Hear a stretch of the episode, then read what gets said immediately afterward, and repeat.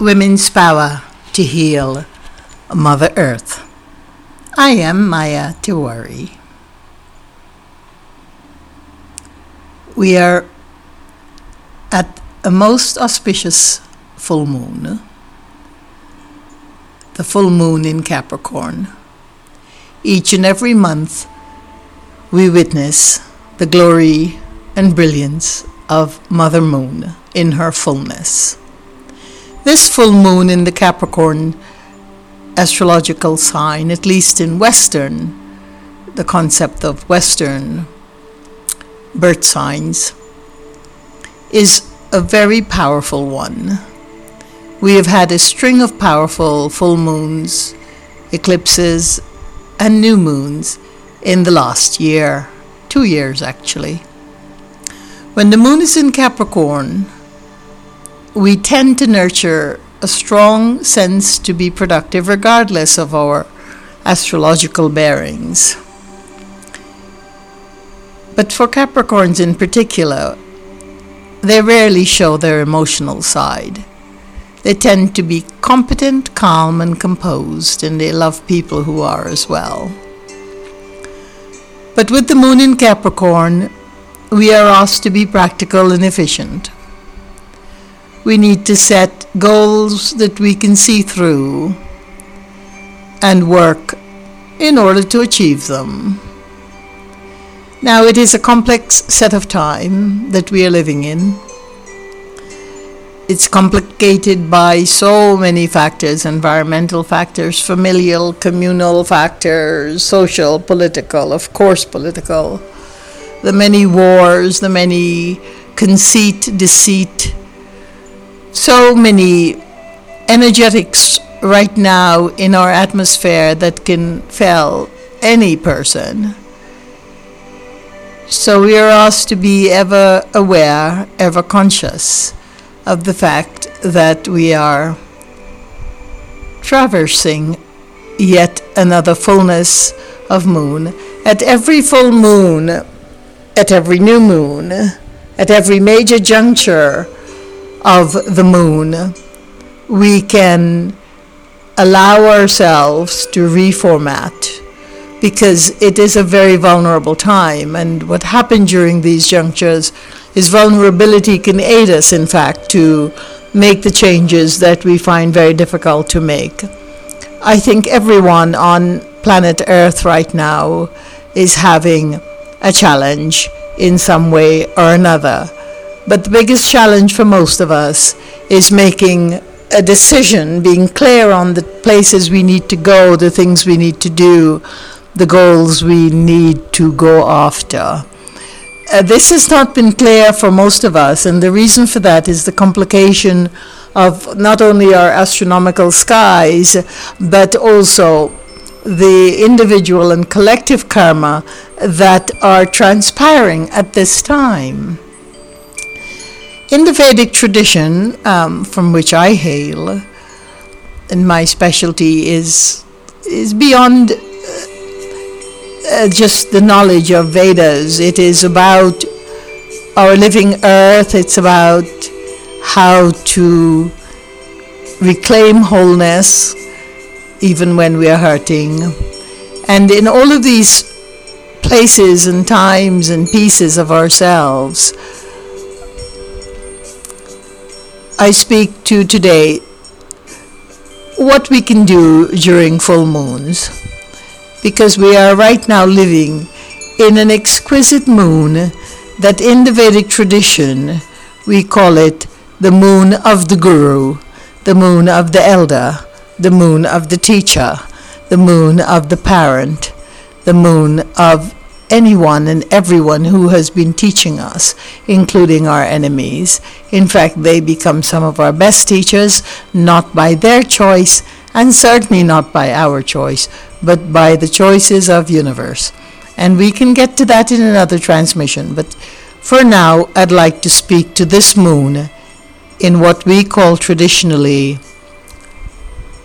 Guru Purnima. Purnima simply means full moon. Guru means our guide, usually the spiritual guide, the spiritual teacher. But we've had the word has become uh, commercialized and has lost so much of its original meaning. And I'd like to go back to original meaning because when we begin to to hone down words, to whittle them down to mostly what is trivial, then we lose their essential meaning. And today we have become very, very famous at wordology of making very valuable words unessential and trivialized. Um, one who don't, don't support that at all, as you can tell. But nonetheless, the moon is in an area of the sky, and we can call it the lunar mansions. We deal in Vedic astrology with lunar mansions. I'm not an astrologer, by the way. Uh, my work is, as I said, about self knowledge. So it, it, it sort of roams through vast swath of areas in life that I speak to. This area in the sky, which we call a nakshatra or a lunar mansion, is called Uttara Ashadha. And the Uttara Ashadha actually is ruled by many gods, we can say, in our tradition of the Vedas. There's gods of the skies who convey the virtues of leadership, truth, justice, and what we call dharma in Sanskrit, which is action that are helpful to everyone. I don't want to use the word righteous, but uh, another translation in English would be sacred actions, actions that serve each and every one. So, in this full moon, it points us towards our inner strength the ability to bring balance and align ourselves again to that understanding of the guru. Now, the guru can be in yourself because ultimately we search for the guru. We we have the blessings of many gurus as we walk our lives. I, for one, have been blessed by quite a few and a few very, very prominent men and women from the time I was born, including my father and my mother's. But in terms of the guru in ourselves, that is our ultimate aim or goal, that is where we go, so that we become self reliant, we become self governing intelligence more than intelligence. Deeper than intelligence is our awareness. You see, intelligence can be swayed by many different dualistic perspectives.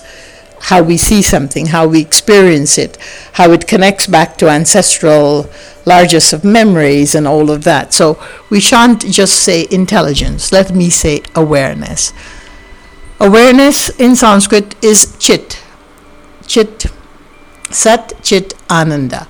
We'll get back to that. But chit here means the connection our human connection, our mental, emotional, and beyond the mind, beyond the intellect, connection to a reality that is, as opposed to a reality that we perceive that may not be the reality.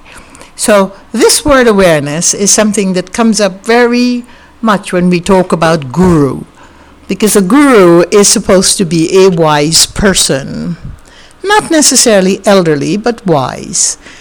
Now, in native traditions, we have always had the crones and the elders.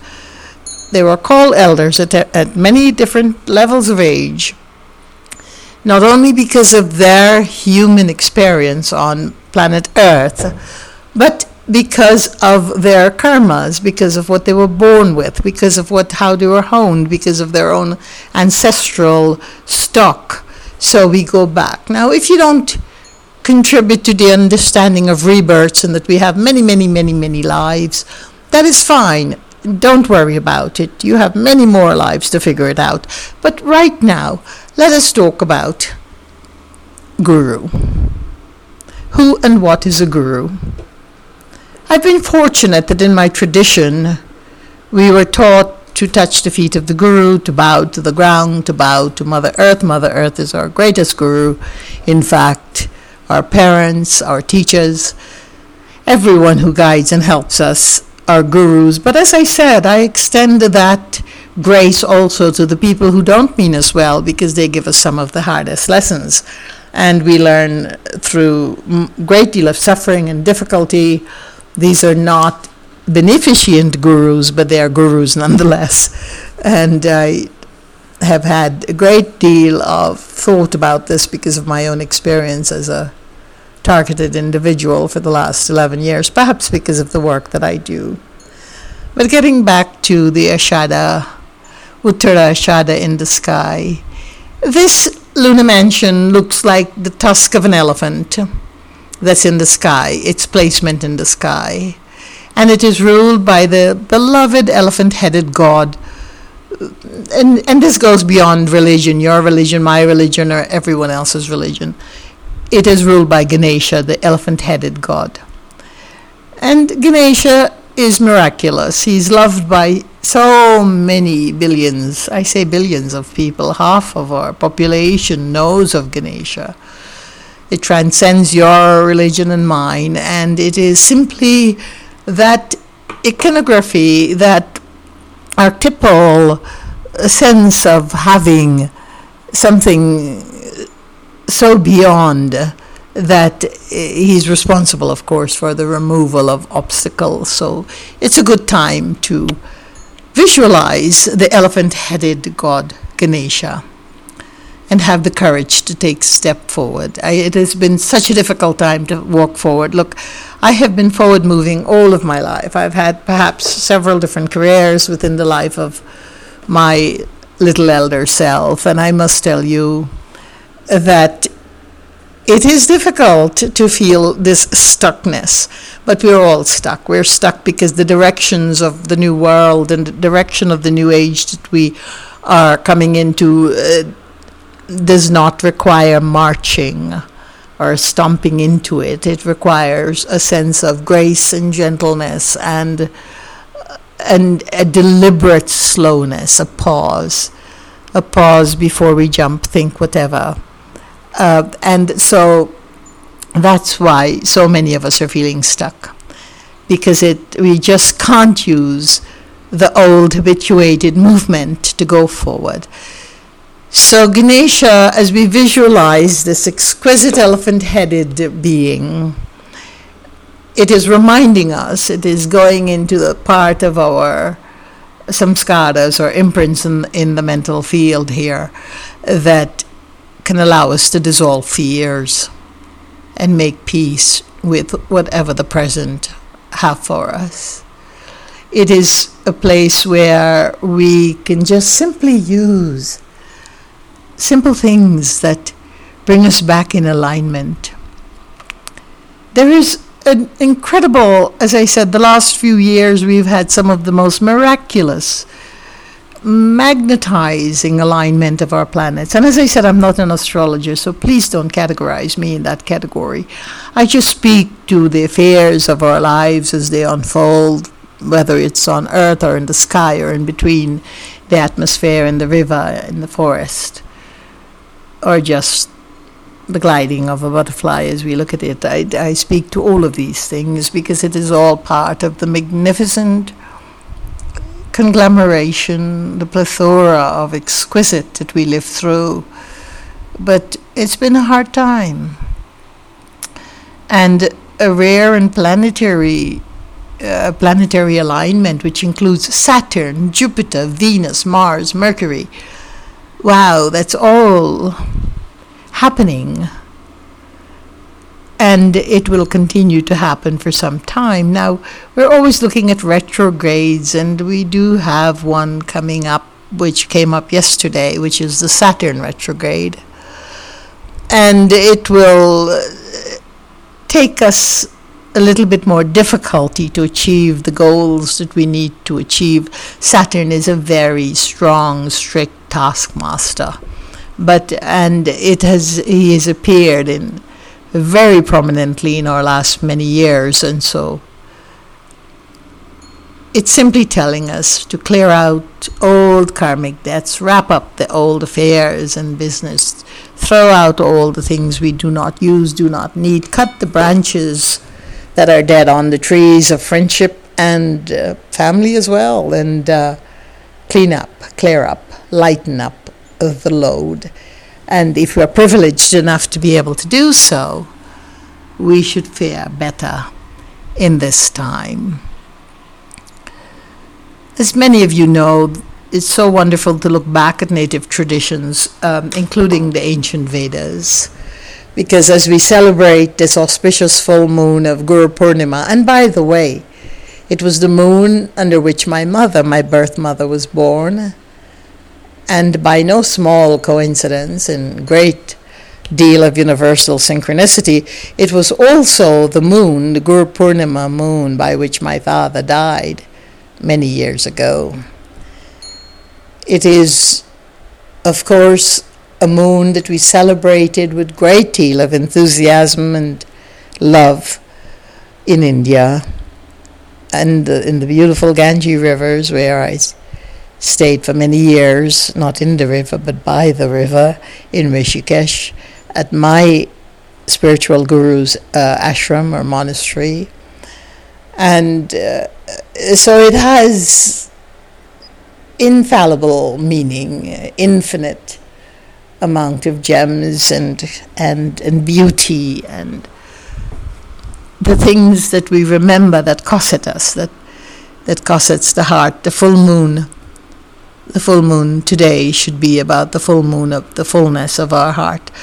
Because as we begin to put our awareness to the amount of simplicity each and every moon in this past year has been asking us to do, and that is to simplify, to lessen the burdens, simplify, lessen the burdens, and to change a certain amount of habituated behavior. Now, the latter is the, the most difficult indeed to change. But I always refer back to the ancient traditions. And by the way, you were all native people at one time, regardless of your complexions, um, regardless of the fact that so many traditions have forgotten the fact their own nativity uh, that belongs to Mother Earth.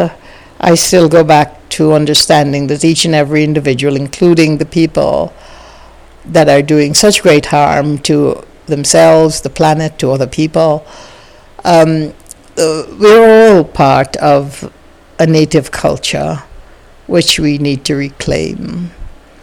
In the native tradition, the guru, the elder, is held in such illumined position, not because they, the illumined ones, crave or seek popularity as in our commercial gurus. I'm not talking about that.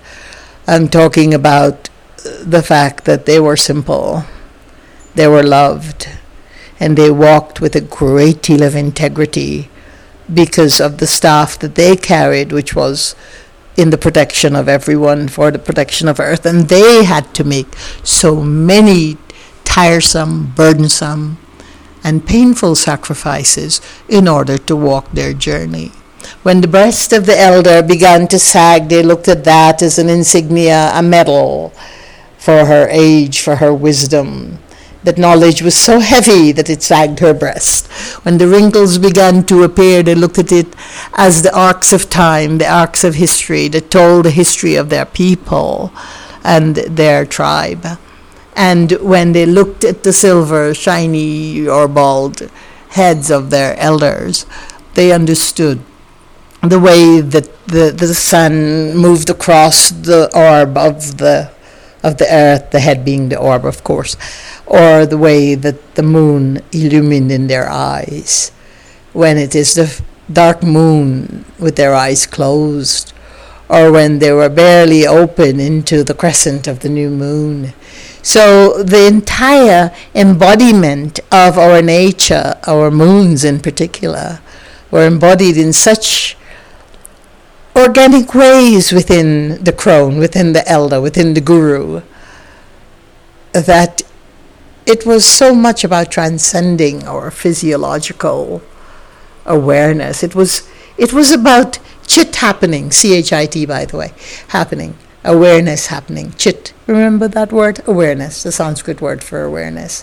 I used to have a, a, a a modified or what they call personalized uh, license plate when I was driving around in Asheville, North Carolina, and it said "Chit happens," and that was C H I T. Of course, we understood what that meant as well in the local culture.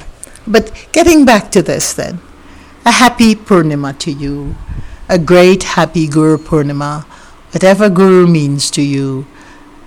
Let it be this the elder who walks with knowledge, the one who has given to you so much education, including your parents, your teachers, your neighbors, and those people who've meant you no wellness, who've meant you no good, but from whose display stages that they set for you have made you a better person, a stronger person in any event.